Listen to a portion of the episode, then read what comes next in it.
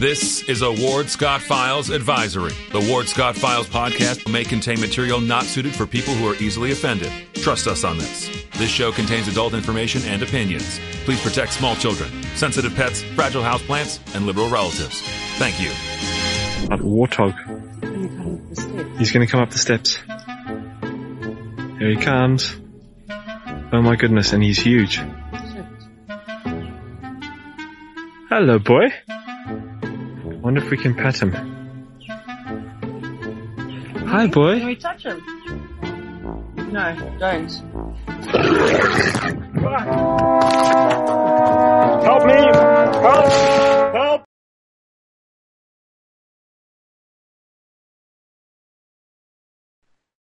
Good morning, good morning. Professor Ward Scott here in the Manly Warthog Man Cave in the Piney Woods of North Central Florida in the Melvin Law Studio. Melvin Law is the only official law firm partner of the University of Florida Gators and it's a full service law firm. And we're protected 24 7, 365 by crime prevention with Randy Elrad and John Pastore and all of our great sponsors who help bring you, hopefully, a spirited conversation and something that will stimulate your thinking and action as we discuss these issues that are relevant that uh, we have Right. facing the country.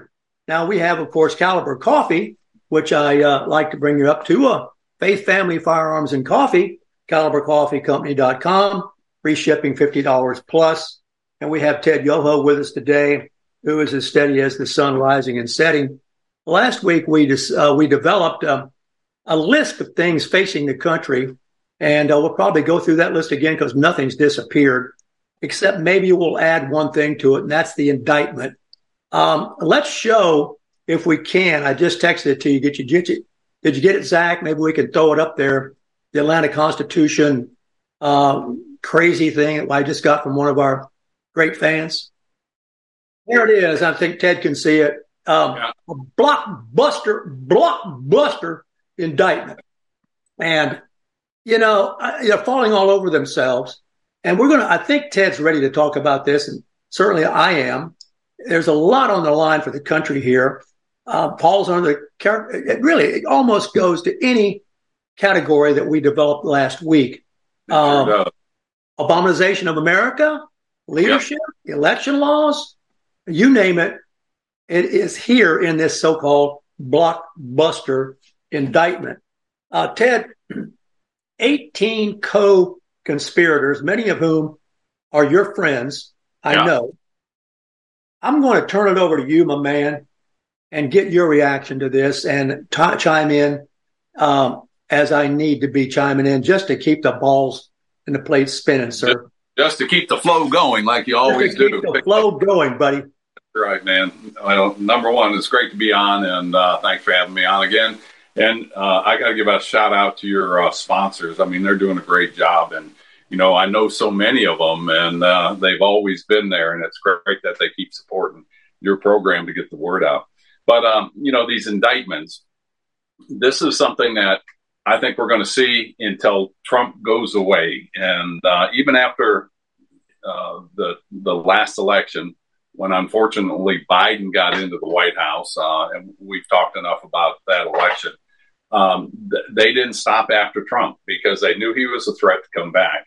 And my fear is for him and his family, mainly him, that I don't think they'll give up on him. And if he does become the nominee and then is in the election for presidency, number one, they are going to go after him with everything they've got. They're already doing it, but they're going to ramp it up because what's at stake here is you've got a person that nobody thought would ever be president. I mean, he be- beat everybody at all odds to become the president of the United States, and he did so many great things for this country. Um, but what he did do that they didn't anticipate was go after the establishment like he did. And the amount of uh, influence he had, you talk about an influencer. When you look at the races that he went after to bring in strong conservative members and to protect the strong conservative members uh, that would challenge the leadership. And that's really what has to be a challenge here. And keep in mind, at the upper echelons of politics, it's not Republicans or Democrats. It is the party of big government. And that party their role is to protect that status quo of corporations, pharmaceutical companies, you know, the big companies like that, the high tech companies, and to keep it so that does not get, get disrupted. And Trump came in there and he said, enough of this. And what he didn't anticipate was, you know, he brought on advisors like Reince Priebus and Paul Ryan and Mitch McConnell and people like that that surrounded Trump with the establishment.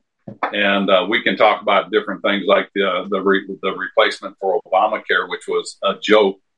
It solidified Obamacare, and um, you know they had Trump convinced that these were the best policies that for America, and they really did these things, which they didn't. And so he went in naively in that. Now he knows what he's up against, and they know that if he gets back in there, he is going to turn the house upside down, and it really does. It's almost like I don't I don't want to make an analogy between him and Jesus, but when Jesus got mad at the temple because of the money trading and all that at the temple, uh, he got mad and upset the money uh, changers, and that's the type of process that this country has to go through. And these indictments, they're not going to stop. And, and, and you say really well, the blockbuster uh, uh indictments I mean, they're in Georgia, they're in New York, uh, no telling where else they're going to come out. And they're going to come out, if he gets through this, they're going to come out in another state, in another state. It'll be Arizona, it'll be Michigan, it'll be Wisconsin, uh, Nevada. And they're going to stay on the heels of this guy. And, um, you know, the threat is not the threat, but the concern is if he does become the president, they will do everything they can to minimize anything he can do to unwind the Biden extension of Obama's policies. And that's what I refer to as the Obamanization of America, because that's really what is the, the, the, the challenge, not the challenge, but that really is the conflict here. The left, the Marxists, they want to fundamentally transform America, and they're doing it. Um, Look at your HHS uh, secretary. Look at the guy that, that Sam Brinton. Look at the people they have marched up to say this is the best America has. And it is totally the antithesis of what America was founded on, you know, and it's, uh, it's something they're going to keep going after. So I'm, uh, it's going to be interesting to see how this plays out. And you hear people on the right, you know, the um, the legal people saying that these things are some of the most bogus charges that have ever been brought up. And it's really a bastardization of our justice system that is going on.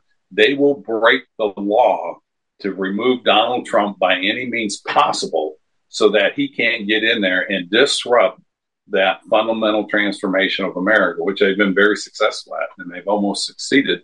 And that's why, you know, I'm leaning my support more towards Trump um, I've, I've, been kind of non non-committal on this, but I, I, think with what he's going through, I think this is the guy that needs to get in there. Number one, he has fought harder than I've ever seen any presidential candidate fight, and I don't know how he has the stamina to do that, but I respect that. Back to you. Yeah, very well said. And let me add a couple of footnotes to, if I may. Um, the prosecutor, the black lady, father was a member, an original member of the Black Panthers. I don't know if you knew that or not. No, I did not know that. Yep, she is the daughter of a Black Panther. Now, we're talking about Huey Newton.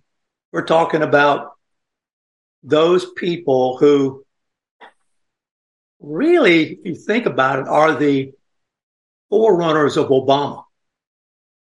Obama obviously has been schooled by their philosophy. And sure. now we've got a woman who is got a chance to ply her trade. The father must be flipping, doing backflips to think that they are, because they've mixed the race in with this, white guys and Republicans. Oh, got to do that. Yeah, they've got to do that. But here's where I, I've been thinking about a little more of this. She's being applauded for having this great dragnet, this sweeping wide net. You know what we think of net fishing? It's pretty illegal. Um, but that's the intent of it. And now I'm beginning to think, does she want to take on all these guys along with him? Here's a list of them, as you know Rudy Giuliani, John Eastman. Both of them are attorneys. Mm-hmm. They know the RICO law. The RICO law was for organized crime. Are you trying right. to tell me that Trump is the head of an organized crime syndicate? The organized crime syndicate is Brennan, uh, Strick, Strock, Stroke, Comey. That's your organized crime syndicate. It really is, and and and it, it, they have they have turned it, and this is this is what they're good at. I mean, number one, the, that um, that attorney that's bringing these charges up, she comes from that same mold uh, of her father, like you said, with the Black uh, Panther mindset. You know, black theology, black liberation theory. But you know, you go back to the '60s when you started to get the Saul Alinsky types, like the Biden or the the Clintons, the um, um, you know, other people like that. You know, Obama was a, a disciple of, uh, of Alinsky, and he is a communist. Uh, not, I'm not saying Obama, Obama is, but Alinsky was. And you look at the things, and, and it ties right into Cloward Pivens. And Cloward Pivens are two professors out in California, either Berkeley or Stanford, I think. Uh, and they're um, psychologists, sociologists, and their whole thing was to destroy America. And they gave a, a, a, game plan. It's a very succinct one. And if you take their game plan along with Saul Alinsky's and you look at what's going on that's being um, promoted by the Democratic Party, well, used to be the Democratic Party. I, I, they're Marxists at, at, best. If you look at what they're doing, it is the destruction of this uh, this nation, and um, they're going to use everything in the book to go after Trump and what they do is they tell you what he's doing illegally and make a big deal out of that, yet they're doing it on their side and hope that the media stays over here, which they will because the media is on their side. Then you contrast that with Hunter Biden and that scandal, and it's you don't hear anything out of the other side. Uh, it's a travesty, and it's a day. I mean, we are living through the period for the demise of America, and it's going to go one way or the other. And uh, you know, when I say the, the, demise of America, the demise of our constitutional republic that has been built on and improved over 240 years. Um, go ahead. I'm sorry. I, I kind of went on a rant. There. No, no, no. I mean, I'm just looking at the attorneys in this group that she's put in the net. Uh, of course, I met Mark Meadows with you one right. time. Right. Really nice man. I can't believe.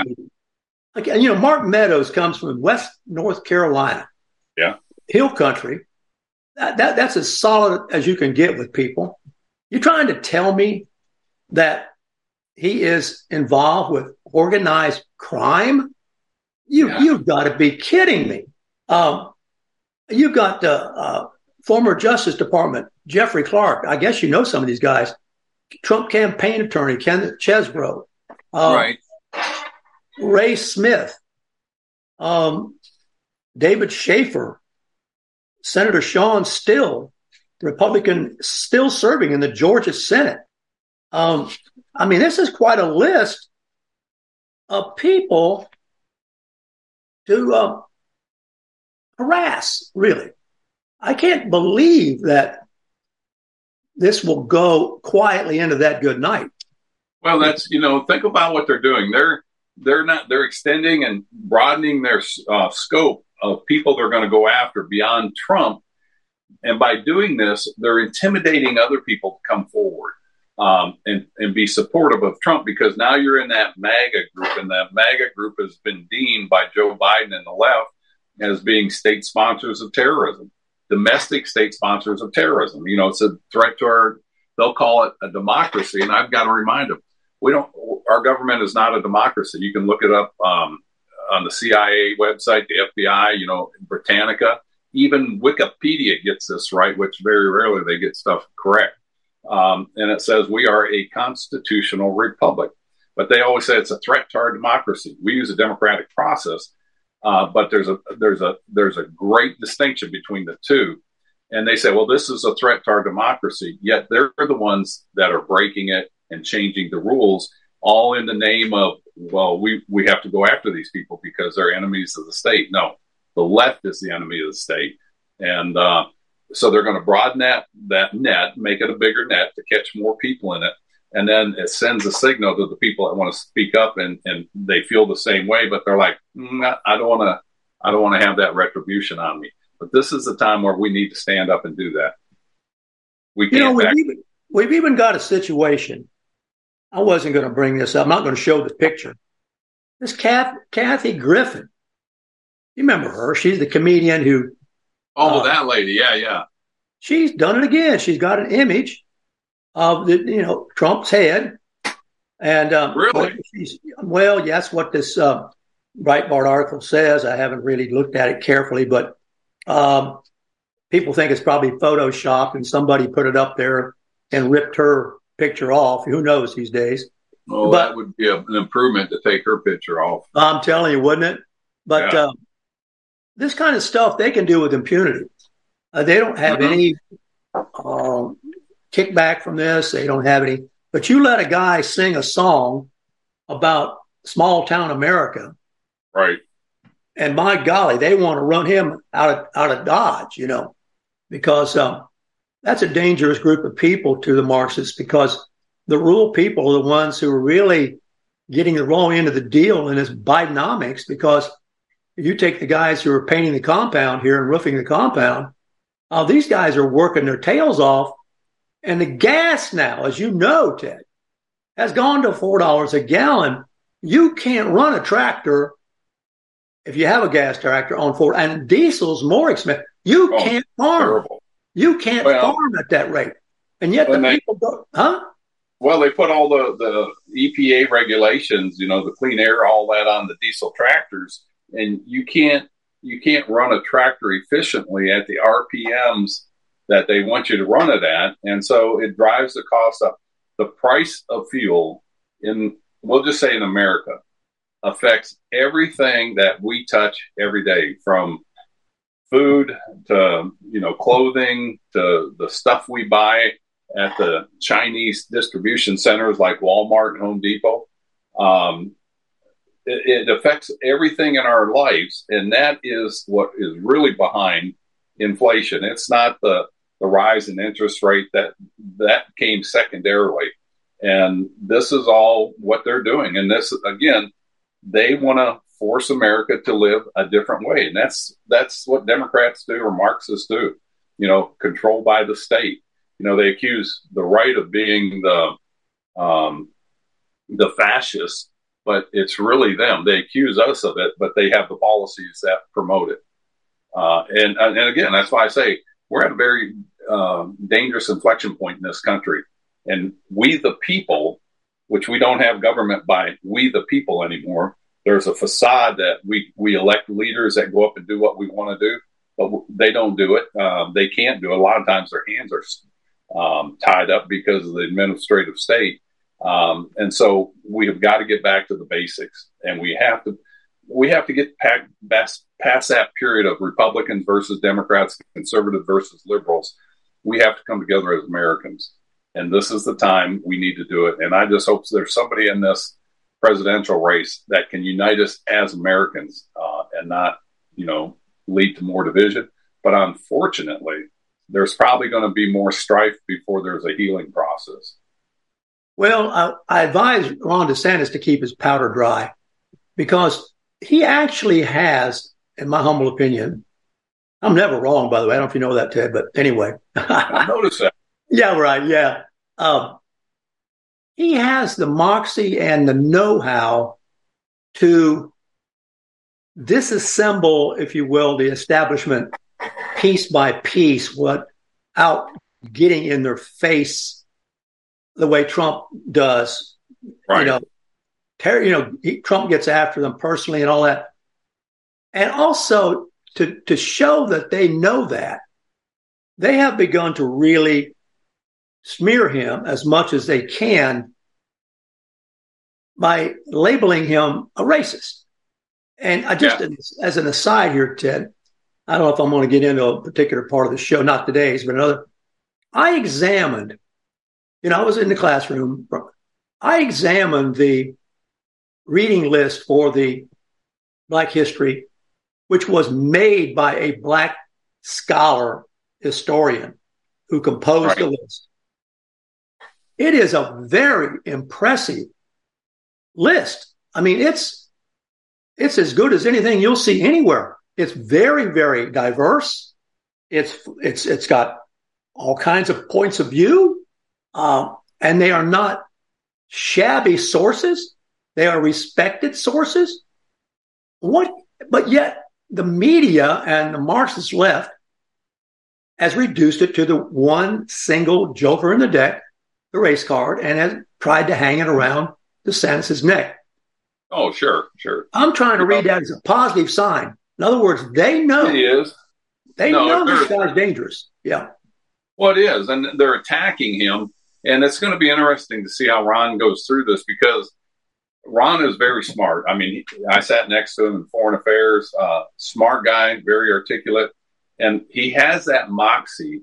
And it's one of those things that's like, this is what we're doing. And he moves ahead and does it and he doesn't have the fanfare like Trump does and tell everybody how how you know makes fun of them and has all the names. He just moves on. It's kind of like Dragnet, the old Dragnet series, where it's just the facts, ma'am. Just give me the facts. And um, you know, those are things that he will bring to the table. The thing that kind of scares me about him is one of the things is his foreign policy. He was talking about, you know, somebody asked him uh, in an interview about Mexico uh, if he would use drones against the cartels, and he said absolutely. And I'm like, man, what you're doing, talking about having armed drones going after cartels, I assume in Mexico, that's an act of war, and that is a a very dangerous policy to have. There's other ways you can get on Mexico, you know, through trade, you know, or or one of their, if not their largest, one of their largest trading partners, and we uh, count probably the largest portion of their income or economy is through trade with the United States and the jobs we create. And of course, with NAFTA, all the companies that left North left America and went into Mexico. Uh, I think we could go at after that stronger. And if you did what Trump did and just say, "Hey, Mexico, you need to stop this flow of people coming in here," um, but the, to start talking the rhetoric of having drone strikes against the cartel which I, I don't have a problem with getting rid of those people because they're they're a bad they're just a bad group of people. But uh, I think that would be very dangerous, and I hope he pivots away from that kind of rhetoric. I think he probably will. I mean, he's got uh, he's re-examined. You know, his this is also. I, as I say, I would keep my powder dry if I were he. Well, you're right about that. That's the best thing. The doggone smear job on Trump is only going to make Trump stronger with the people. Right. But the people have been betrayed before. And last time the cover was COVID because yeah. COVID allowed them to proliferate the spread of the absentee ballot. And, and I've, I don't know if this has happened, Ted, but it should. It may have, I don't know keeping private money out of public elections because Zuckerbucks is what financed the absentee ballots. We had $700,000 come to this supervisor of elections office in Alachua County. And tomorrow we're going to have a show on what we discovered, just the Ward Scott files discovered uh, uh, in fraud. You know, of course, Beep got us kicked off of YouTube which just shows you the fear the system has for anybody talking about that. See, that's where their tentacles go. They, I mean, you look at your show, if they can reach your show, which you're in a smaller network than, say, you know, Fox or something like Rush Limbaugh was, if they can find you in a rural area and they can start censoring you or blocking you on uh, on uh, broadcast channels like YouTube. Um, you know, that's how far their tentacles reach. And that's just a very dangerous place for us to be as a nation because, again, it's intimidation. I know so many people that have been shut down on this intimidation because of what they say and they're being monitored. Um, there was something you brought up, and I wanted to go back to, and I forget what it was. Uh, what were you talking about right before this? Well, I was talking about mail-in ballots, absentee ballots, Oh, money in public thanks. elections. All right. Thanks for bringing me back to that. Um, I feel bad. You're older than I am by a few years, and you probably have that memory. Uh, in many, many ways, too, Ted. But if you triage what's going on in America, and then you look at how did the Democrats win this last election, it was by the election laws that Pelosi put in, you know, and we talked a lot about that. The last one was HR one, the John Lewis Civil Rights Voting Act. And again, if, if you're a, a white conservative Republican and you voted against that, um, you're a racist. Um, but that was a very dangerous bill. This is what the, and, and it was illegal in that the federal government is dictating to the states how they run their elections. And that's something that is left up to the states. And the states need to push back. Of course, you're not going to have any Democratic run state push back against that because it benefits that Democrat Marxist party. But the Republicans at this point in time should be going after those things because that's an existential threat to the survival of a constitutional republic that we are. But I don't see anybody bringing up lawsuit after lawsuit for each of these states on mail-in ballots, uh, drop boxes, um, no uh, no voter um, verif- or no signature, no residency verification that they put into these this legislation. I don't see the Republicans as a party or in unison going after these things, but I hear them doing hearings on UFOs, hearings on transgender, some hearings on the, the border, on fentanyl, all those things that, and they're important to a certain degree, but they're not the most important thing. And again, it's like um, the Titanic is sinking. Let's get some lifeboats. Let's get this stuff out of here. But they don't do that. Our ship is sinking, and the Republicans better act now and get a lot of these election laws tied up in the court system to where when it comes time for the election, they're going to have to do some straightening out at the federal level and hopefully block some of the mail-in ballots, the extended uh, time period for a, an election. I mean, it's ridiculous. We're the only, and and I, I hate to use this word, we're the only developed. Uh, we used to be really developed. We're the only developed country that uses mail-in ballots, drop boxes, and the the extended voting period of time. The other countries got rid of it, and I'm going to say this because of the fraud that it was wrought, wrought with, and uh, it's it, just irritates me that the Republicans aren't going at the one of the very basic causes that has led us to where we're at. Um, you know, and so you know, I'd like to hear your comments on that. On Ted Yoho, really on Ted Yoho Wednesday. And we really honored to have Ted with us, and we enjoy watching the chat line here and any conversations you want us to take up on your behalf. We'll certainly do it. Uh, we're really going through a list that Ted developed last week that I think is really going to be memorialized and should be on a monument somewhere because it captures exactly uh, the essence of what we're facing. And I've learned a new term. I didn't understand it in the beginning, but before we take our break for the weather, a term I've learned is gaslighting. Right. And gaslighting is making you believe that what you believe is wrong and what the person doing the gaslighting believes is right. And meanwhile, the gaslighter is guilty of the very same behavior he's accusing the gaslit did I get through all that okay? Of being guilty of. So No. uh, it's it's it's as crazy as nineteen. It's crazier than 1984. I don't remember that term in 1984. Um, Doctor Strangelove, of course, was classic cinematic treatment, riding a bomb down. Right. That's right. But you know, we've got a whole new. Now, Trump is called Biden the Manchurian candidate. Um, that that probably is applicable in many ways, but we're in need of a new a new writer to write the story of what we're going through right now with these new terms. One of which They really is are. You know, they're they're new terms and new terminology, but yet the underlying um, the underlying theology, maybe, or belief is the same as it was back in Homer in the um, Yeah. uh, in the days of the Iliad. That struggle of man, you know, you've got right versus wrong, good versus evil. That is something embedded in humanity that will go on way beyond us. And we're going to have these fights. They're just going to use different tactics, different rules.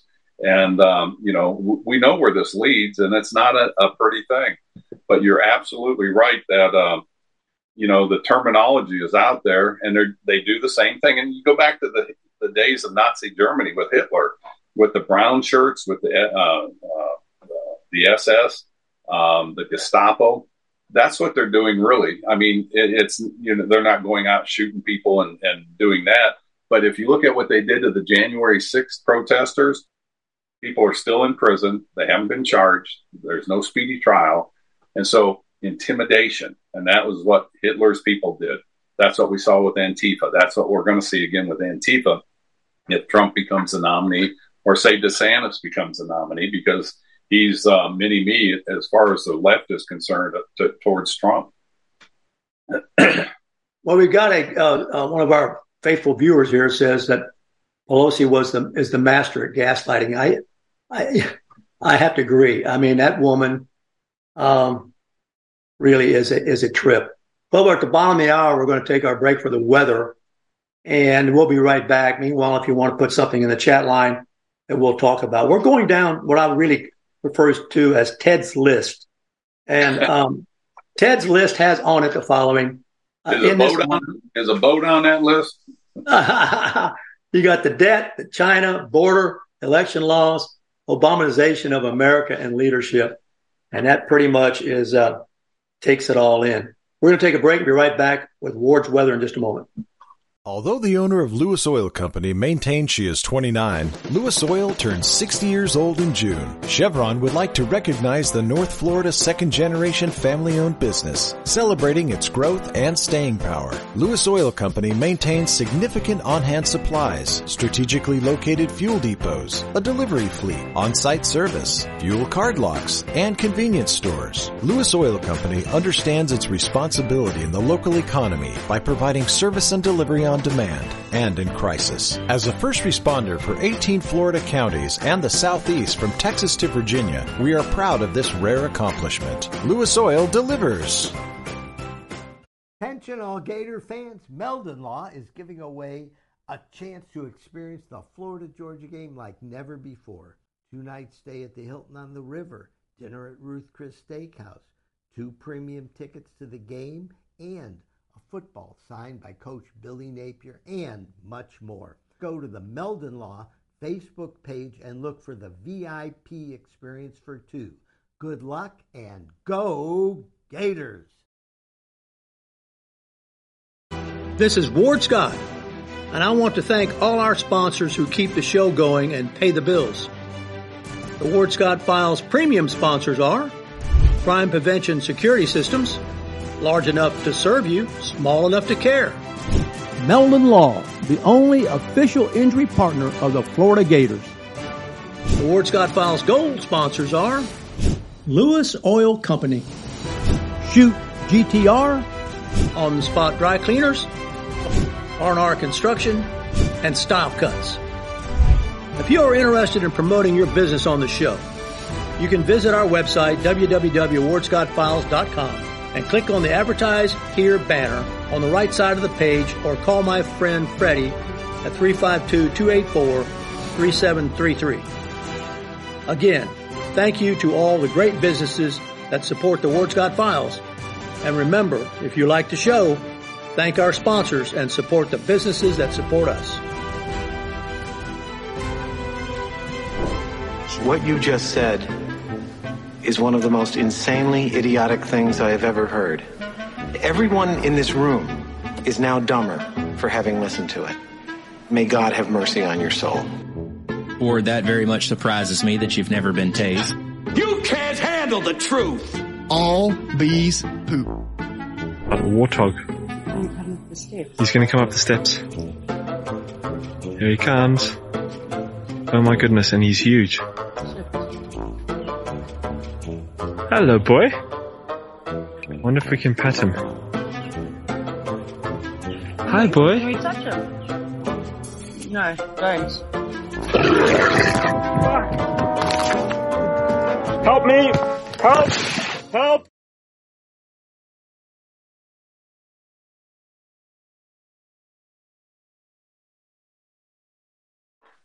All right, welcome back to Ward's Weather. By golly, we are here in the Manly Warthog Man Cave. And it is a little cooler, 89 degrees is the high, they say, with some rain coming later. It's about 78 now. Uh, we'll take a little cooler if we can get it. Uh, we, of course, have had a lot of grass. We have dragged and mowed very not closely, but the pastures, and they're looking great. The cattle are all happy. And we just open, we keep dodging lightning. That's the big fear. They all get under one tree and go, you know, bye bye under one strike. But so far, I've been fortunate that hasn't happened. Where we have had some bad luck or whatever is, of course, in Maui. As I've said to you, shared with you, I have a friend who lives in Maui. He called me yesterday. He's about an hour away from Lahaina and gave me some pretty keen insights into what that area could be like going forward. His concern is that Hawaii, particularly Maui and particularly Lahaina, is third world. And that's why people are there. Time doesn't mean anything the way it does in our world. We don't have the busy bustle schedules and traffic lights changing on this island. There's not even a harbor, according to my friend, that will accommodate the type of aid that the area needs. Now, maybe we'll ask Ted about this because in our world, we mean well. We've done this with Puerto Rico. We've dumped tons of money into these places and the local administration squanders it. Yep. Look at Haiti. It doesn't seem to matter what you put in Haiti. And I'm not putting Maui in the same category as Haiti or Puerto Rico. But according to my friend who lives there and has lived there for quite a while, retired there, it has lots of that mindset. And that's how they got in trouble in the first place. Really a lack of concern for the possibility that, and how could you, on the other hand, be prepared for that kind of disaster? But it was dry. It started with an electrical power shortage breakup on the line, and away it went. And we showed you yesterday video gathered by a friend of my friend who took a bike ride around Lahaina and narrated the entire trip. So I thought I'd share it with you on Ward's Weather brought to you by Lewis Oil. It's interesting. Ted, what do you think about or have you comments at all about this notion that we mean well, but do they know how to handle us suddenly dumping whatever into the culture? No, I, I, I, yeah, you're absolutely right. We mean well. Our foreign aid policies mean well, but we don't do it properly. Um, case in point, Haiti, brought up Haiti. Um, we, under the Clinton administration, they dumped a bunch of grain, it was either peanuts or wheat, into Haiti, and it collapsed their market. The same thing has happened in multiple countries in Africa. You know, so we bring in food and we drop it down there, and it crushes the local market because there's no incentive for the farmers to grow because people are getting that same commodity for free. And um, and so our intentions are good, the policy is bad. And then they went and we changed things, and so we started giving out EBT cards in Afghanistan, in Syria, in Iraq, uh, instead of food, because what they found is as the food went over there, the Taliban or ISIS or you know Al Qaeda would take the food and they would hoard it and give it out uh, for favors that people would be loyal to them. And now, so we got away from that. So now we're giving EBT cards. And hell, I just came back from DC a couple weeks ago. When I was up there, uh, the USDA admitted there could be up to four to seven billion dollars in fraud. And I left in January 3rd, I think, of 2021. I met with the agriculture committee while I was up there.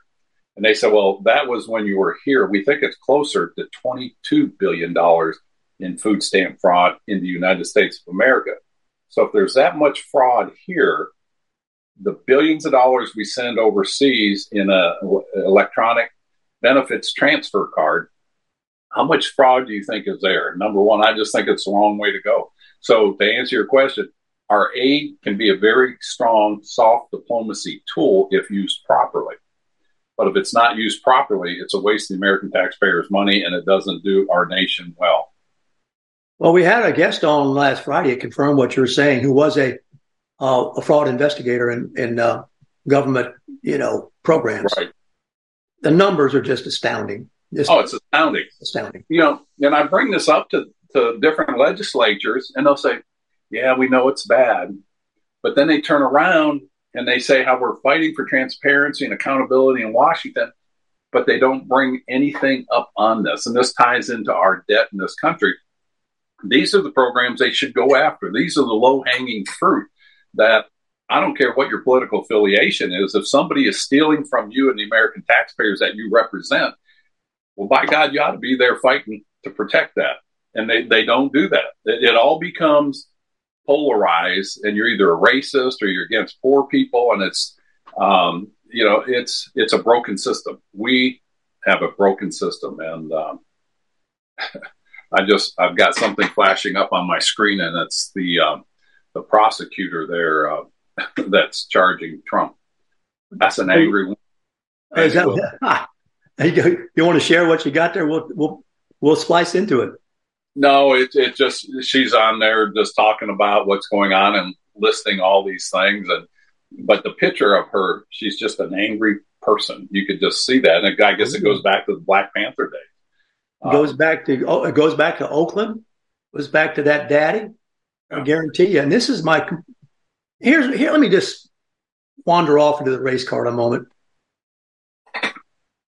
If and I was a coach and a teacher and all that, Ted, if you were my player or you were my student, and I constantly only brought up the bad things you were doing and rode you about that and rode you about that, you would never develop right. any kind of good relationship with me. No. Nor I with you. If I were to say, Ted, you did it that way, but how about trying it this way? I think this will work better. In other words, we're going to emphasize the positive. It's easy to find the negative in anybody and everybody, including ourselves. But you've got to, and we cannot seem to incorporate that into our American character because here's the weird thing. The player or the student, in this case, the black, in this case, this woman, doesn't want it to happen. They don't want it to happen because it is going to create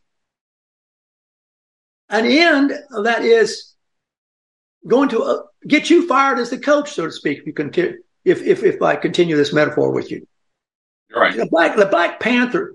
You know, I watched it. I was King was a Christian. Turn the other cheek. He studied Gandhi. He told his people, and they believed him that if they're beating you or whatnot, don't resist because human nature will champion the underdog. And sooner or later, people will pull for you, which is right. what happened. And then, you know, King's bodyguards never had weapons. Oh, is that right? I didn't know that. Never had weapons. Never had weapons. And he didn't. He wouldn't let them. And he was ready to go. He was ready to go. He's, you know, I would, and he, he predicted he would go. Yeah, he did. So, you know, when he went, the void was filled instantly by angry people, and it was the Black Panthers. And they yeah. began to burn Jackson, Al Sharpton's, burn it down, buddy. Yeah. Well, it, it, was Huey Newton and those guys, Eldridge Cleaver and those guys, and yeah. he came out of Oakland. And um, this woman is a product of that. She sure is. Yeah, the Reverend Wrights and all those people Well, I've never heard of such a. I've never heard of such a church. You know, where you take the Lord's name in vain in the church and damn the country in which the church resides. Right. And Obama is sitting. That guy married him. You know, married him, and he sat there in that church and listened to that stuff. You know, any decent person you would think would get up and walk out, and that is so antithetical to King. Totally. You know, it really is. And uh, again, they have taken the good that he did. And I remember when he got on the scene, um, I didn't like him. You know, I guess I was a racist at the time, but I didn't understand him. But what I have done through the my maturation in life and getting to be 68 and a half years old almost is you appreciate what he did. And he stood for truth. Um, you know, and he wasn't a perfect individual. I mean, you can see the stories um, of what uh, some of the things he did personally, but none of us are. But yet, what he stood for, I think we're spot on. You know, if you look at our founders, they weren't perfect in- individuals either, but they what they stood for and the things they put together to create this country. Martin Luther King is in that same vein, and this we became a better country because of him. But then you get the charlatans like the Al Sharptons, the Jesse Jacksons, and the people that are replacing them. Um, and they have bastardized what Martin Luther King had done for the for the advancement, not just to colored people, but the advancement of America as a society. And uh, things got so much better in race relationships until maybe the um, the the nineties, and they started to go backwards, and now we're going backwards more. Um, and uh, you know, again, that's just part of conquer and divide that Alinsky talks about, Cloward Pivens talks about, that um, the communists talk about. And, uh, you know, again, we're living through a very, very exciting time, but it's a very dangerous and very sad time at the same time in America. And again, it goes back to the way I see to get out of this is you've got to have the leader that's going to run that can identify the problems, sets up a national agenda and then politics to bring other people in them at the House and the Senate level that will support these bills that will reverse course of what Obama has really put on steroids with fundamental transformation of America. That really is what needs to happen, and they need to concentrate on the major things, not the minor things. I mean, Hunter Biden, yeah, we'd all like to see him and Joe uh, serve their day in court or have their day in court and then uh, get punished the way they're supposed to be according to our legal system, but not these trumped up charges, pardon the pun, on Donald Trump and trying to make him out to be the boogeyman. Um, you know, it, it, it's a travesty to the justice system. And, the, and again, it goes back to the Democrats who break the law to get their ends, you know, to, to make sure Trump is not the nominee and or president. You, you know, I don't know if you'd ever read a letter from Birmingham jail by Martin Luther King. I've had parts of I, I have read that, but I can't remember it. Well, the letter from Birmingham jail we teach as a rhetorical strategy in our composition classes. And here's the amazing thing about it. It is written from Birmingham jail, where he was locked up by Bull Connor, who was the sheriff there in Birmingham, Alabama, or, you know, protesting. I think it was a garbage strike or something like that, uh, helping the guys trying to get better pay for the garbage truck. Anyway, they put him in Birmingham jail. And he wrote the letter, said, because I believe in the law, which this area says I've broken, I will do the time because it is the law. But there is a better law, a higher law, which we must follow and get to match, get this law to match that law. That was his logic. And it's a classic. It's a, you know, it's a, I'll go to jail and do the time because I broke the law, but I think the law ought to be changed. And I'm right. demonstrating the injustice of it by being in the jail. I learned right. something. I learned something. And, and, and Ted, this has never been, I've said it on the air on my show. I went to a, I deliberately went to a banquet where Jesse Jackson was the keynote speaker. Okay. Did you really? It was at the Hilton over there on Southwest 13th. I sat there and I was amazed at what I heard him say. He said, Got country and family, right? No, what he said was this. He said, You people, we people, I almost fell on my chair. If I hadn't heard it, I wouldn't believe it. Need to stop blindly believing everything the Democrats tell you. He said that. He said that. You know, some of King's family is Republican. Right, right. They sure are. They're, they're Republicans. Supporters. He said that. Well, everybody kind of, blacks in the audience kind of got a little nervous on that. And then he said the following You know, Jesse Jackson was one of Martin Luther King's companions and walked by the wagon and all that. He said, when Martin was in the Birmingham jail,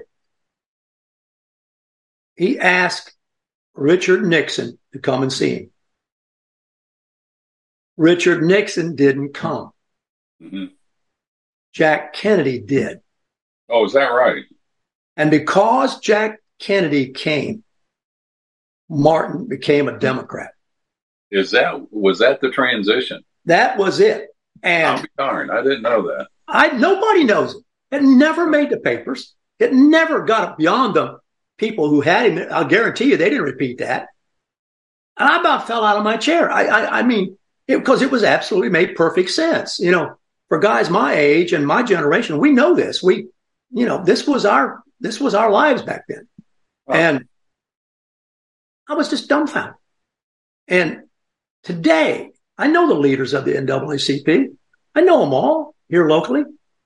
They are, they could do so much more as leaders. Oh man, so much more. So much more. If they would truly follow what King said. You know, let's put it together. Let's not divide it. Let's well, put it together. Know, just the, the statement the NAACP came out and said, "Don't travel to Florida; it's dangerous. It's a racist state." Oh my God! I mean, Where was the black community coming out and saying, "What are you talking about? I've lived here. My family's lived here. We're doing great." And um, you know, for an organization like that to come out and make a statement like that takes their credibility away. And um, you know, again, that organization was formed for good reasons, but through the course of time it's become more racially motivated uh, versus what it was set out to do. And uh, you well, know, it's back to your list of leadership. There's mm-hmm. so much potential for leadership there, and um, there's definitely a void. Uh, there's a void. You know, Jesse Jackson was a, I believe he was a wide receiver for the University of Illinois, and um, um, so I mean, I just sat there. I thought, I said, you know, did I hear things right? You know, did I do I need to clear my ears? And that and there were a couple guys sitting there with me who heard I could dig them up. They were at that table with me, and uh, we were there. We were running for office, you know. So we went to these things, and um, um, that's what I heard. And of course, uh, you know, I, I, was I went I went to military school in Marion, Alabama, right down the road from Selma. So I know all about Pettus Bridge and all that business, uh, every bit of it, you know. And um, you know, it was it was what we it was what we lived but we haven't made any advancement. In fact, this is what bothers me. They're deliberately dividing us rather than unite us. If they just do that thing of turn the other cheek and look at the positive, look at all the positive things. Erase, you know, look at all the positive things. You know, there's so many. My well, God, see, that's what a leader does. Is they they they look beyond the, what's going on right now, and they look at making the situation better, stronger, our nation better, stronger. And you get somebody like Obama that comes in and, uh, you know, he divides, he divides, he divides, and he has got uh, this hatred for this country, you know, and he's the one that really promoted, you know, it was um, the white patriarchy, you know, it's the. Obama's not from this country. I mean, he lived in Hawaii. He's not, he's, he doesn't know us.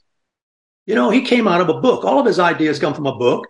Yep. Um, you know, he's he's never community organizer. organizer. Yeah, he's never acknowledged his mother. Yeah. Never acknowledged his mother. Uh, there's a black lady who's a very prominent, I can't remember her name now, who criticizes him for saying that very thing. You never acknowledge that, you know, your mother and you keep bringing up the father whom you didn't even know. That's and, right. uh, you know, didn't even know. Right. Obviously, he used that for political reasons, but no, Barack Obama's not, he's not. If you really wanted to know this country, then you had to come from the South. You had to come from the South, I think. You know, I know you were in that- Minnesota. that would just be well rounded in your education. Uh, Well, in, in the South, you were dealing with the problem. I mean, it was right there. Yeah, you got it firsthand. Yeah, you know, right I came from with. Minnesota, and uh, I didn't see my first black person up close till I was about ten years old, and then we moved to South Florida, and uh, it was right at the beginning of uh, integration, and uh, you know, we went through the race riots, and you know, so you're right, you get to experience it firsthand, and um, you know, gives you a different perspective. But we have become such a better country up through the late 90s, early 2000s on race relationships in this country, but we have gone backwards. And I, I'm going to say where I significantly saw it was with the Clintons and Obama, and of course, you know, what we're seeing today. And uh, where this will end, I don't know, but I, I don't think it'll end, um, you know, Pollyannish. I don't think it's going to be everybody's going to be smiling. Um, I think there'll be a rough period of time that we have to go through, and we'll come out and we will rebuild and be a stronger nation and, and a more united nation. Um, and I just hope it, if that happens, it happens quick and it, it's over quick. Well, you know, the working people are many of them, which are working people are the minorities, the black fellows. They ought to be complaining about the damn price of gas too. I mean, it's Yeah. killing them. We can't divide according to race. We have now to start. We have to start looking at class. I mean, the elites don't feel the gas pinch. Um, you know, they live in the cities. They take, you know, they don't know what the heck we're talking about on the price of fuel for running a farm. Um, but the black guys do because right next to me, right now, down the road from me is a black farmer. You know this from being a veterinarian. I mean, they're working the land too. The older ones are, not the young ones. The older ones Right. are. And they, the older ones lament the fact that they can't get the younger ones to do it. You know, I've been at, the, I've been at a gate. I've been at a fence, a shared fence between me and my black neighbors many a time with one foot on the strand, lamenting the fact that you can't get any of their kids to work. You know, they're off doing drugs. Right. Well, we're seeing that on the on the the white side too. Unfortunately, I talked to a lot of my good clients, and you know, you follow up with the kids, and you know, they used to be out there working in the cow pens, working with the cattle, and you know, they're hung up on drugs now, and you know, it's it's a breakdown in culture and society, um, and I think people are feeling um, um, their the hope of getting a better lifestyle has disappeared. Maybe it's the American dream they don't see they can reach. And of course, we see that with the last two generations are doing worse than their parents. And, um, you know, it's just one of those things that uh, I think it takes motivation out of people. Of course, then you have the government saying it's not your fault. You know, it's the system was stacked against you. And, you know, we'll give you money. We'll, you know, you don't have to work. You know, woe is me. You know, we're going to help you out. And, um, you know, they, they make it, they, the Democratic group we have in there, their goal is to make you a victim so they can take care of you. Ronald Ted, we, was we got to run right along. We got to run along, my man. And um, um, everybody's liking what we're talking about. We, I got to tell my fans out there, we don't going to pull any punches now with you. We're going to talk about the tough subjects. Um, there are a lot of tough subjects that don't get dealt with honestly, and uh, you only hear whatever is the conventionally accepted narrative. And you know, personally, I can't, I can't do a show that way.